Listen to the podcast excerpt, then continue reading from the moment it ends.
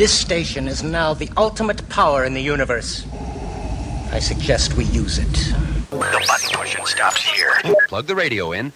Yeah, because I can't get past the evidence. I can't get past the proof. I can't get past the evidence. It's impossible to do.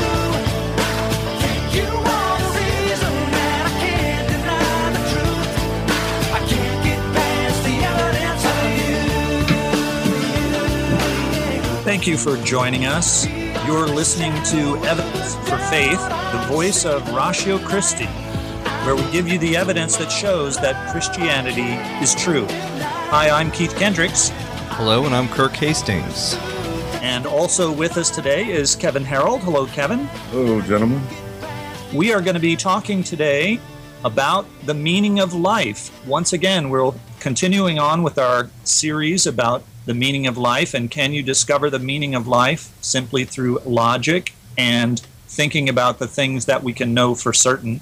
Check us out at our website, evidenceforfaith.com. That's evidence, the number 4, faith.com, where you can listen to archived shows, or you can find us on iTunes in the podcast section. Just type in Evidence for Faith. If you'd like to email us, you can reach us at email@evidenceforfaith.com, or check out the Ratio Christi website at ratiochristi.org.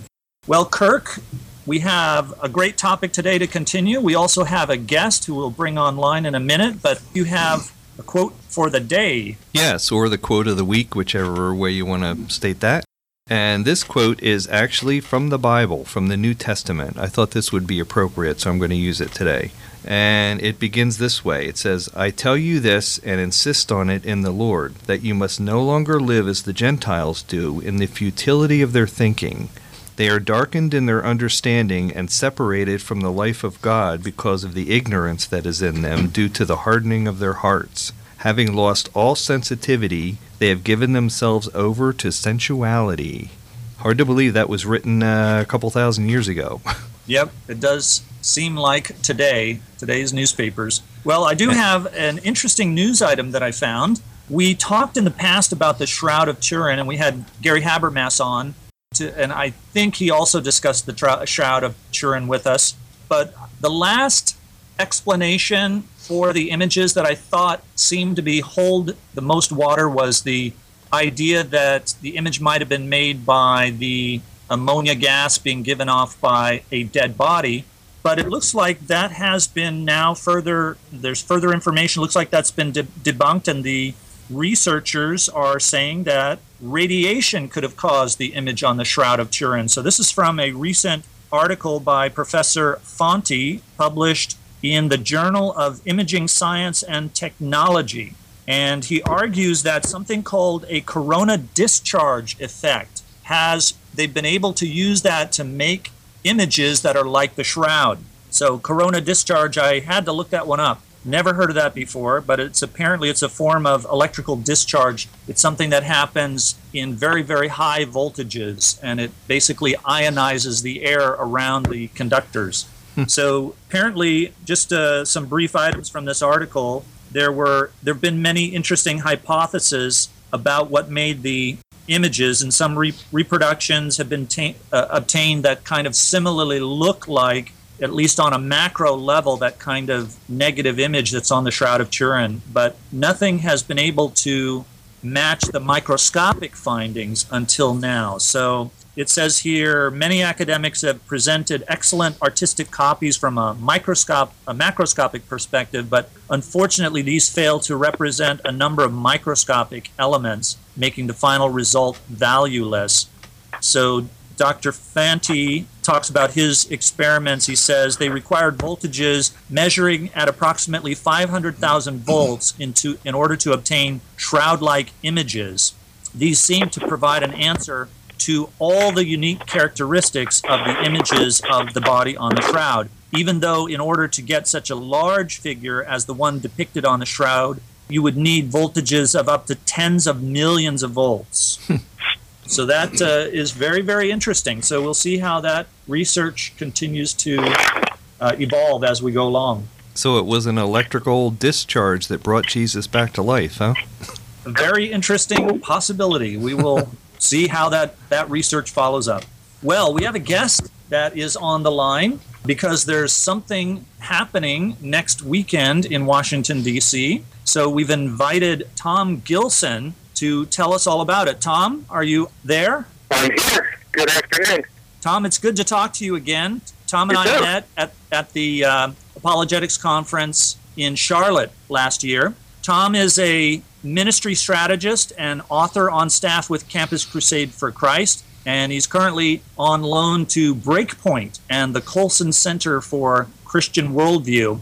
He works as a writer and developing strategies for Breakpoint's Worldview ministry, and he and his family live in Yorktown, Virginia. So welcome to Evidence for Faith, Tom. Thank you. It's good to be here. And as we begin here, I need to mention that while I was waiting to be brought on the show, I lost audio from you a couple of times.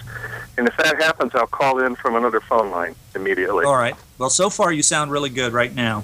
So, oh, Tom, that's you've really been working interesting. On... That's interesting that he's from Yorktown, Virginia, because my wife and I are going down to Williamsburg, Virginia, and Yorktown next week. We're going to be there for a week on vacation. Stop in and say hi. I'll have to wave.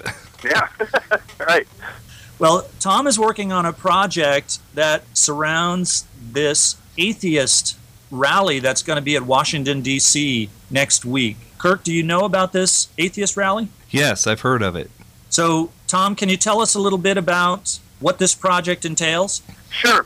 It is the rally that you're speaking of there is the Reason Rally, they're calling it, and it's being headlined by Richard Dawkins, the atheist extraordinaire, author of The God Delusion from the UK, and a whole bunch of atheistic groups are coming together for what they're calling a celebration of godlessness.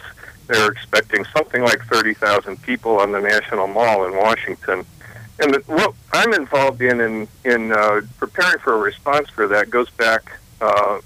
I heard about the Reason Rally of last December sometime, and it occurred to me that their name that they chose for that is unfortunate from their perspective, because I've had considerable interaction with atheists in their writings, their debates, online, back and forth with many of them, and they're not very good at reasoning. Their arguments are riddled with fallacies, with appeals to emotion, and to selective evidence. And so I woke up one morning last December and thought, somebody should write a book, but there isn't enough time. And then I realized I know some people who could pull together and write a book, and we could publish it electronically, if God permits, and we could do it in time. And amazingly enough, by the grace of God, the book called True Reason, Christian Responses to the Challenge of Atheism, came out on Amazon last Monday. That's part of the response, and the other part is we're calling True Reason also, and that's you can get to either of these online through truereason.org. Truereason.org. It's a plan for a group of Christians. We don't know how many exactly yet, but to unite and gather and bring a reasoned and reasonable presence of Christianity to the Reason Rally. Well, let's talk about the book first. I bought it off of Kindle. It's only $3, so I recommend that our listeners go and get it. It's got a lot of, the subtitle is called Christian Responses to the Challenge of Atheism. And I've started one or two of the chapters. It looks really good. Do you want to talk about a little bit about what's in the book and exactly what kinds of arguments? I'm pleasantly surprised to see how well done it appears to be. You have strong authors here and good topics. It has been a treat to work on this. I was privileged to be the I guess you might call it the coordinating editor, general editor, managing editor, friend from the Boston area named Carson Weitenauer. Carson is the co-editor, but we have authors including William Lane Craig, David Marshall, David Wood, Sean McDowell, and 13 in all. What we've done in this book is, in the first part of it, we have looked at whether atheists are justified in claiming that they're the party of reason, the defenders of reason. And we find that they, as I hinted at earlier, I mentioned briefly earlier, we find that they don't do reason very well in the sense of being able to move from one end of a line of thought to the other end without stumbling over fallacies. Right. But just to show that they're not good at reason, is hardly satisfying. We also show that reason itself fits within the Christian or theistic framework of looking at the world, and we show that Christianity has a reasonable approach to life. We have that Christianity is reasonable in the way it deals with human beings. Well, I can testify to the irrationality of many atheists, even self-proclaimed leaders of atheism. I regularly listen to atheist podcasts and go to atheist websites, and I'm constantly amazed at some of the mistakes they make and pronouncements that they make about philosophy and about logic and some of the arguments, and they just get things so wrong, it's actually a little humorous. It's sad, too, though. Yeah.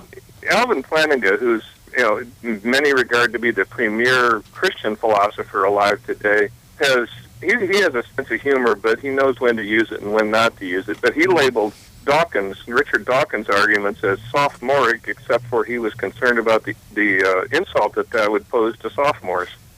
And it's sad but true. Not only that, but Dawkins, who was the Oxford University professor for the public understanding of science, uses science very selectively. He argues in his book, The God Delusion, that raising children to believe in religion is child abuse. He says the same thing online in an article on his website called Religion's Real Child Abuse. He says it's really child abuse. But that's actually a sociologically, psychologically testable, empirically testable claim that turns out to be the opposite of the truth. That's science that he's ignoring because it doesn't, it's just inconvenient science for him. So, Tom, what kinds of articles, what kinds of arguments and things are in the book that somebody could look forward to for only $3 on the Kindle Amazon website? Well, they could see things like what we've just been talking about, where we point out the failures of atheism to represent and to practice reason successfully. So we argue that they don't own the name of reason and it doesn't fit on them very well. And then Peter Grice and David Marshall, David Wood too, they go into the ability of reason to even fit within the naturalistic or the atheistic time frame, and or not time frame, but frame of mind. Mm-hmm. Carson Weitenauer covers that in a different way in his chapter. That atheism and reason don't go well together. Yeah, can you explain that a little bit? I think that's a terrific argument, so I'm sure our listeners would love to hear that. Why is atheism incompatible with rationality? Well, for one thing, it assumes that the world came from a mindless source. And so the question would be, where did mind and rationality come from? It assumes that the world is the kind of, or rather it doesn't assume, but it raises the question, where did rationality arise from out of all this mindlessness, this what's essentially a mechanistic reality where nothing happens except according to natural law and chance, neither of which is rational, neither of which proceeds from one end of an argument to the other by way of logical inference. Where does it come from? Whereas in Christianity, we have the understanding that the world came from a rational source. That's one line that's one way of looking at that question. There are others, and more than we could get into in a short amount of time. Right. Well, how then is this project, this book, going to be used as part of the ministry to the Reason Rally? What we're hoping to do there is we're still exploring what we can do in terms of what the National Park Service is going to let us do. We've had some pushbacks even from the president of one of the atheist groups who said that we weren't going to be allowed to do anything we planned to do there. Turns out he was bluffing. He was just, the Park Service and even the U.S. Constitution give us rights to do what we plan to do there. What we would like to do, though, is to distribute written, printed material that would point people towards the book, True Reason, and that would give them, the people there, a reason to look into whether reason really fits, and they can go to our book and look at it. The book has also served as a platform for us to do some stuff in advance, which is media exposure, some of which I had an opportunity to submit an op-ed to one of the nation's major newspapers. I won't say which because they haven't guaranteed they'll print it yet. However, they did request it, so I think they will. And when that hits, if it hits, it will get their attention, and they will hear us say in that they're not competent at reasoning. And that will put the whole discussion on a much more public and much at a higher level of awareness for them. They'll have to respond to it. Tom, how about a huge billboard outside their meeting place advertising the book? Pardon me? How about a huge billboard outside the atheist meeting place advertising your book? Yeah, we would like to do that, but they're meeting on the National Mall, so we really couldn't do that. Okay. Yeah, and that's why they can't tell us to stay out either. That's federal public property. That's our land. Well, you could send a banner plane over, overhead with a banner advertising your book. Well, there's a great idea. We'll need to get some money together real quick for that. You can talk to your listeners about that. Attach it to a kite or something. Okay. Well, Tom, if people did want to help out, if they would like to donate to this cause, or find out more information, or maybe even join you in ministering down there, where would they contact you? The easiest way to do it is on the internet at truereason.org. And if you visit that page, you'll see just a real simple choice. You can visit, or you can click on the side that takes you to the information about the book, True Reason, or you can click on the other side that takes you to the part of the website that talks about the outreach to the Reason Rally. And on the Reason Rally outreach side is where we're also accepting donations to help pay for these materials. But truereason.org is the way to get to either one of those initiatives. Well, Tom, we have a lot of atheist listeners to the program. We get emails from them all the time. And I don't want to give them the impression that the purpose of this outreach is to make atheists look bad. What is the real reason that you're doing this? The real reason we're doing this is we don't want to make the atheists look bad, but we actually do want to convey the message that they do not have ownership on the term reason. But that's not just because we want to beat them up over the term. What we want to show them is that Christianity is reasonable, Christianity is reasoned, Christianity is human, and Jesus came as a human. Christianity is good.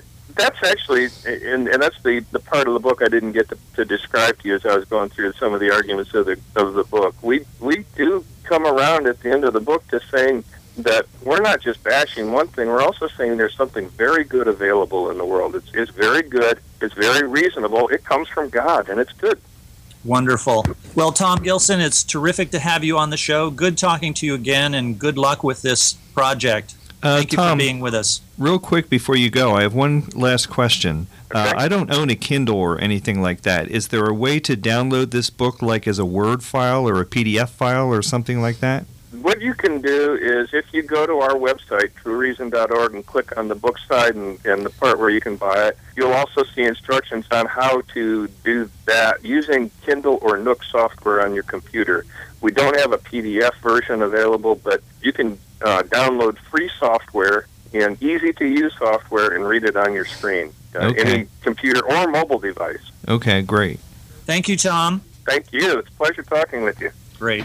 We've been talking with Tom Gilson, a ministry strategist and author on staff with Campus Crusade for Christ, on loan to Breakpoint. And Breakpoint is one of our great ministries that we love to quote from their emails all the time. Yes, and I'm well familiar with Campus Crusade for Christ because I became a Christian through them 30-some years ago. And so did I. Really? Yes, yep. The guy who took me to a Bible bookstore was the guy who from Campus Crusade who I was attending his Bible study. No kidding. So we're both alumni. I tell you. Well, let's get into the main topic. For those who are just joining us, you're listening to Evidence for Faith.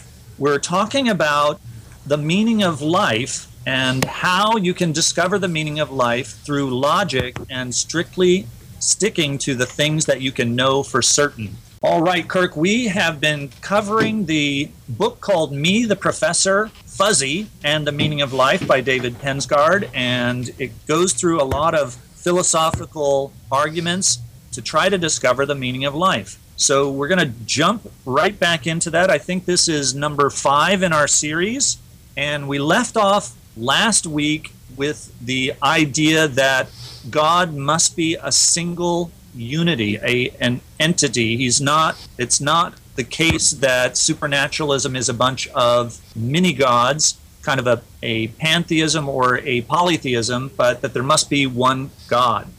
So there are a lot of polytheistic religions. So now that we know that God must be one, that gets rid of a lot of the religions that were on our list to consider. So tribal religions and animistic religions, Hinduism, and one that people don't often realize is a polytheistic religion is Mormonism. So except for Mormonism, you might notice that most of the others are also pantheistic, which last week we showed that also cannot be correct. So that's 2 strikes against them. And now we've really eliminated most of the religions and worldviews that exist as possible considerations that might be able to tell us a little bit about God.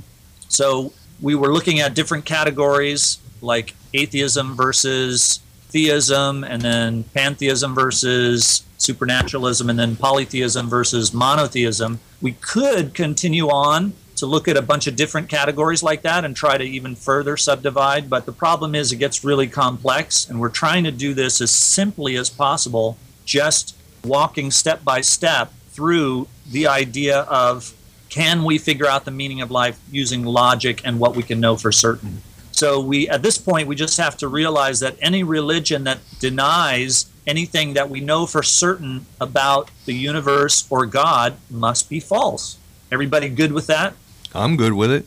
Okay. Well, Kirk, let's review for the listeners maybe who hadn't heard the previous podcast. Can you run through? We are up to now 26 things that we can know for certain. Right. Just based on using logic and only those things that we can know for certain. Okay, I'm going to run through these real quick. Number 1 was you are thinking. Number 2 was thinkers exist. Number 3 is you exist. Number 4, your thoughts require the passage of time. Number 5 was you exist in time. Number 6 was beginnings and endings are possible. Number 7, the outside world, outside of yourself, exists. Number 8, all events are caused. Number 9, the entropy of the universe is always increasing. Number 10, the universe, therefore, is winding down. Number 11, the universe had a beginning. Number 12, the presence of motion requires an original mover or a prime mover. Number 13, the presence of complexity requires a designer. Number 14, the universe could not have begun on its own. Number 15, the universe is unable to sustain itself. Number 16, our universe is inadequate, it cannot stand alone. Number 17, there must be more than that, which we call the supernatural. Number 18, something supernatural ordered our universe. Number 19, that something was the prime mover. Number 20, that prime mover, in order to do what it did, must be omnipotent. Number 21, it also must be eternal. Number 22, it also must be infinitely intelligent. Number 23, it is also omniscient. Number 24, God exists. Number 25, all philosophies that deny the existence of God must be incorrect. And number 26, all pantheistic religions are incorrect. All right. So that means we can add now, dun dun dun dun dun, number 27, all polytheistic religions are incorrect. Okay. So we've gotten up to 27 things that we can know for certain. So at this point in the discussion, our author, David Pensgard, says it's a good time to talk about agnosticism, right? So what's agnosticism? Okay. Well, now, agnosticism is just a claim to ignorance, right? I don't know. This is something that Richard Dawkins has recently admitted to. That's right. That's right. Yeah, he doesn't actually know for certain that God does not exist. So he fits into the category of agnostic. And all the atheists are upset that he admitted that. That's right. So it's the belief that it's impossible to know if you're strong agnostic. It's the belief that it's impossible to know if God exists, let alone know any details about him. So agnostics don't say that God does not exist. They just believe that it's impossible to find out. Okay. So that is a possibility, but there's really a couple of forms of agnosticism. I said strong agnosticism. There's a soft agnosticism. So for this discussion, let's divide the two parts of agnosticism, the kind of it's impossible to know if God exists type of agnosticism to the and that it's impossible to know details about God form. Okay, so let's divide it up that way. Well, since we've already determined that God does exist, then the first part of that agnosticism can be ruled out. Right. Right? That agnosticism that said it's impossible to know if God exists, that must be false because we do know for certain that God exists. Right. Based on logic and those things about the universe and about reason that we can know for certain. Right. So that leaves us with only one question, right? Is it possible to know any details about God, right? Are any of the remaining religions correct, or are we just stuck not knowing about God? And I guess if God had decided not to tell us about himself, then we'd kind of be stuck that way. You know, I mean, it's kind of like, you know, he's such a different being from us, so much higher than us. It'd be very hard for us to figure out much more about him than that list of characteristics like omniscience and things. It's kind of like if you have a dog, you know, how much does your dog really know about you? Well, you know, I guess if you never interacted with the dog, then it would know even less about you. But if you interacted with the dog, it might know some things about you. It might know that you cared about it. It might know that you were the source of its food, things like that. So there's a lot that the dog could figure out from you if you chose to interact with the dog. So in the same sort of way, I think that people can, if God does choose to interact with us, we can figure out a lot of things about him. And of course, if he chose to actually speak with us, maybe through some kind of revelation, of course, then we could know. But that might be jumping the gun here. So let's just say that, you know, at this final part of the thought experiment, logically, that we can say one thing for sure, and that is that second part of agnosticism can be proven false. We can know that it's possible to know things if any of the remaining religions can be proven true. So if one of the remaining religions is proven true, then that means that God did speak to us, did speak to the human race. We do know something about him then. Right. So that actually gives us now another item that we know for certain. Dun, da, da, da. Like the sound effects we have over on here? Yeah, I'll tell you, they're really first rate. Aren't they? I tell you, that was Kevin doing that with his left nostril. Economical, too. So number 28. Agnosticism is incorrect if any religion is correct. Okay. Right? Right. A or non-A, right? Right. But that would probably bring up the first question that we then need to ask is, what religions are left? Yeah, absolutely. So after we get rid of all the polytheistic ones, think of at least one, but there's actually more than just one. Okay. Right? Okay, well, let's think now. We know that they're going to be supernatural, right, because we came up with that. We also know that they're going to be monotheistic. So, Kirk, can you think of three? Well... Don't look at your notes. If we discount all the polytheistic religions and we discount all the pantheistic religions and we discount agnosticism, then I can only think of three that would be left. That would be Judaism, Christianity, and Islam. That's right. That's right. So that is really amazing. I mean, when we started this thought experiment of David Pensgard, you know, did you think that we would really come down to this, that we are down now to three possibly correct religions, Judaism, Christianity, and Islam? And I guess so there's actually four possibilities because you have to consider maybe none of them are right. Okay. So either God is unknowable or he is, as Judaism describes him, or he is as Christianity describes him, or he could be Allah, the God of Islam. Okay. All right, so now we are stuck. How are we going to decide this? All right. First of all, I guess we should start out by giving a little background.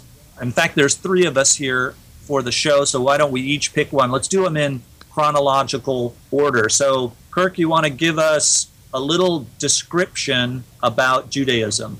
Sure. Let's see. Judaism in 20 words or less.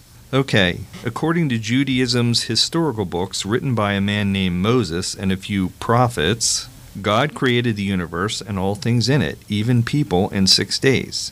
Then, then the first two people turned away from God by committing the first sin, and they called this event the fall, and it was at that point that death and decay entered the world. However, God promised he would one day send a Messiah who would allow for people to escape spiritual death and kind of fix things from the way we messed them up. So I guess according to Judaism, mankind is made up of body and spirit, and when the body dies, the spirit's left, and the spirit then goes to one of two places, either hell or paradise. And one last detail I could add is that Jews, even though they believe in a Messiah, they don't believe the Messiah has come yet. Right. Okay, so that's that's Judaism in a nutshell. Okay. All right, so now let's look at Christianity. Kevin, you want to give us a rundown on Christianity? Sure. I think the first thing it says is depended upon Judaism's historical books. In a way, I guess you could say it's similar in its tie to Judaism, but distinct in its message. For Christians believe that the Messiah has come already, and this Messiah's name is Jesus. Judaism claims the Messiah only for themselves, but Christianity claims the Messiah came for everyone.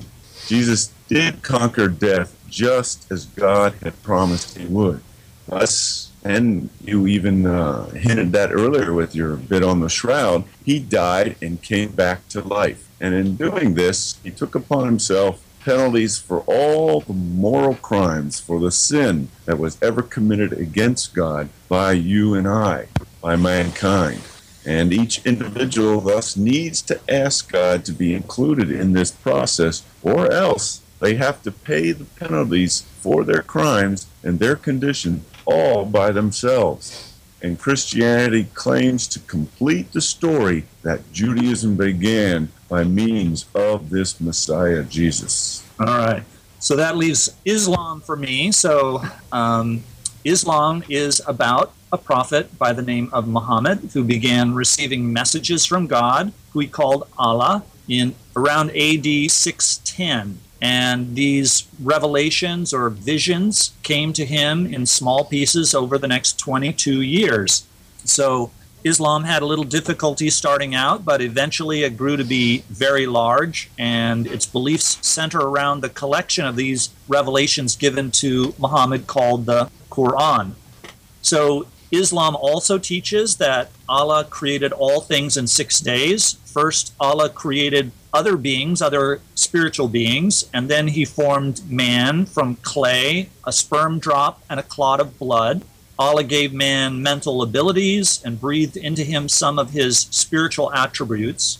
And then Allah told the other beings to submit to man. But Satan and some of the other beings refused, and from that point on, were determined to destroy mankind. So according to the Quran, a Messiah was never promised or needed because there never was a fall from perfection. Things were created as they still are. There hasn't been a fall, so therefore there's no need to be restored. According to the Quran, perfection includes pain and suffering. So the universe, that's just a part of the universe the way God made it originally. In the future, that pain and suffering will end. But pain and suffering were created by Allah for the purpose of spiritual purification. And this includes all the pain and suffering in this life and in the next. So according to Islam, since the beginning, Allah has sent prophets to guide mankind away from evil behavior so that they wouldn't go to hell. And these were some of the same prophets who wrote the Jewish and Christian scriptures. But Muslims today believe that those scriptures now have tremendous errors in them, and that's why they don't agree with the Quran on most issues. So there you have it. That's Judaism, Christianity, and Islam explained in extremely simple terms, according to David Pensgard. Well, if you're just joining us, you're listening to Evidence for Faith. I'm Keith Kendricks. And I'm Kirk Hastings. I'm Kevin Harreld. And we're talking about The Meaning of Life, a book by David Pensgard, and we're trying to see if we can do this thought experiment where we go along just thinking about things we can know for certain and using only logic to determine if we can learn anything new. Well, we've discovered that there's these three religions. One of them might be true, or none of them might be true. Agnosticism might be true. It might be that we just can't learn anything about God. So now what? You know, Kirk, if we tried to compare and contrast these three religions, we could be talking for another year. Oh, easily. Yeah, so it'd be very time-consuming and very difficult. You know, all kinds of questions would come up. There'd be answers and counter-answers. But it turns out that there's actually a simpler way, and this is a very interesting approach that David Pensgard's taken in his book, because there's one question whose answer can distinguish between all of these religions efficiently. There's one thing that they have something to say about, and they all three of them have a different answer. So in order for them to be true, they'd have to be right about this particular question. Wow. Yeah. And what is that question? I wonder if any of our listeners can think what that question might be. It's actually a question that Jesus posed to his disciples, right? Who do people say that I am? Right. So if we ask that question of these three religions, who and what was Jesus, it's possible that we will find that one of them is correct. So there's one of three possibilities now. Christianity says that Jesus is the Messiah, God the Son in the flesh. Okay, so we could find that that is true. Islam insists that Jesus is only a prophet of Allah, no more and no less. So we may find that that is true.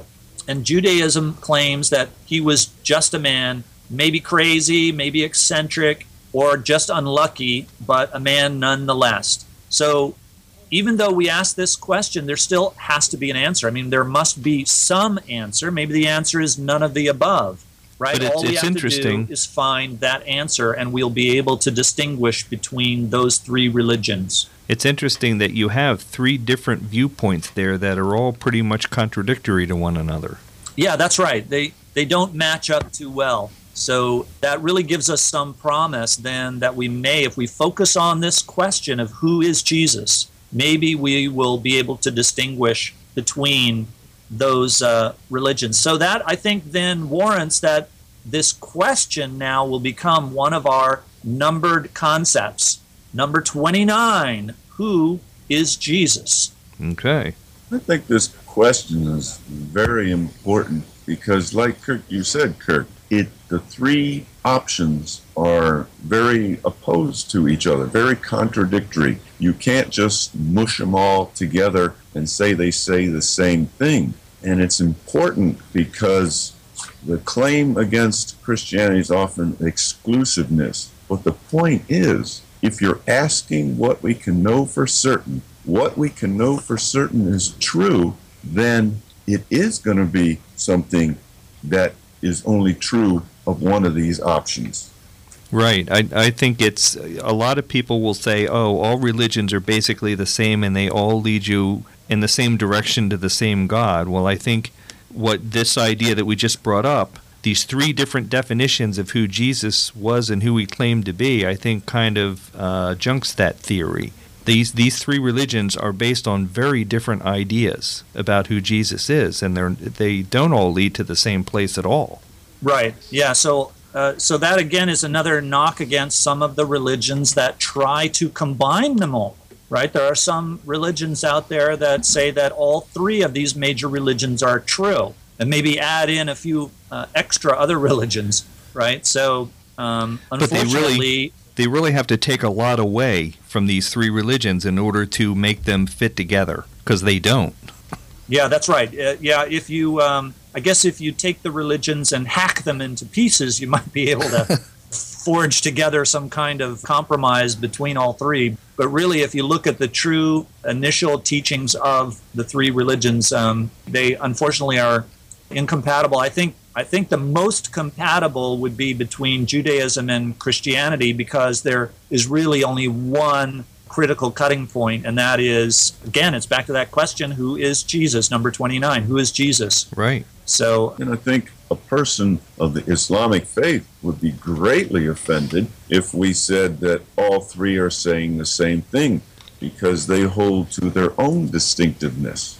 That's right. And they don't believe, I heard one of the atheist podcasts that I was listening to just a couple days ago, a Muslim man called in to explain Islam to them, and he was actually, it was interesting because he was taking the blind faith viewpoint, but he said, they asked him, you know, is Allah the same as the God of the Jews or the Christians? And he said, no, you know, that it's not the same, that Allah has no son, for one thing, so it's definitely a different God from Christianity. So right. So yeah, I think they would be, I think you're right, Kevin, they would be insulted. The people that say all these three religions are basically the same really know very little about any of them in order to say that. Good point. Yeah, yes. Yeah, frequently they do. Now, I do want to say that there are some similarities, and we don't want to downplay that. Sure. Many of the moral values are very similar. Right. So that is, you know, a great thing.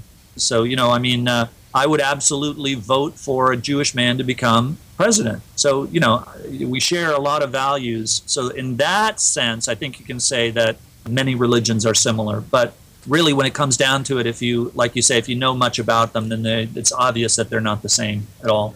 So in answering this question, then, who is Jesus? If he was just a man, then we should find that there's no special, when we look at him historically, we should find that there's no special supernatural or divine events that ever occurred near, by, or through him. Okay, right? That's one thing that we could find. Okay, he was just a man. Okay. If he was a prophet of Allah, then we should find that there were some supernatural events surrounding him, okay, like maybe performing miracles, or maybe he might have prophesied something that has come to fruition because he was supposed to be a prophet. So that is a possibility.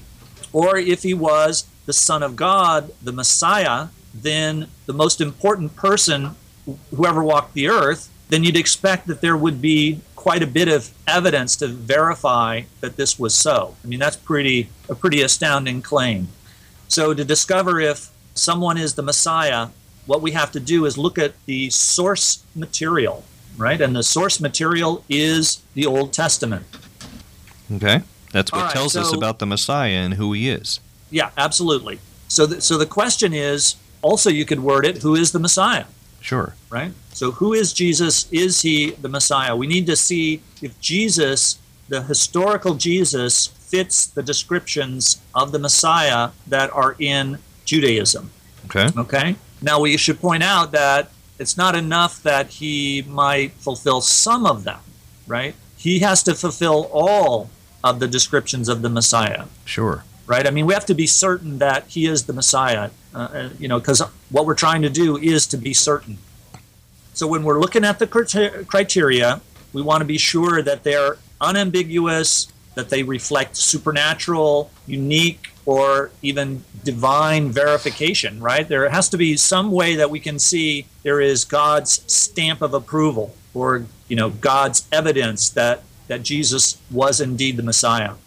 Otherwise, you know, if that's not true, then we really ought to consider the Old Testament as suspicious, right? From a Christian point of view, you know, the way Islam claims that there never really was anything about a Messiah in the Old Testament. Okay. Well, now this takes us back then to something that we have covered in past shows. We looked at some of the prophecies about the Messiah. So let's talk about that for a bit. We've got about 4 minutes left in the show. So we talked about some of the predictions about the Messiah that are in the Old Testament. And one of them is a really fascinating prediction in the book of Daniel. This is found in Daniel 9, 24 through 25, okay? And this is probably one of the most specific prophecies ever written, because in this prophecy, it gives the exact date that the Messiah would appear. Wow. Now, so let's go into that. So it's Daniel 9, 24 and 25. Now, there's a little bit of controversy around this because it's a little bit hard to understand from the text itself, because there were different historical calendars and there were different dating methods. So when you translate from the scripture, you have to translate those dating methods in order to bring it up to today so that people can understand it. Sure. So the nice thing is that other people have done that for us. Other people have translated it. And it turns out that Daniel gives us the exact date that the Messiah would come. So, Kevin, if you can read for us Daniel 9, 24 through 25, we'll see what it says, and we'll see if we can figure out the year that the Messiah is supposed to come.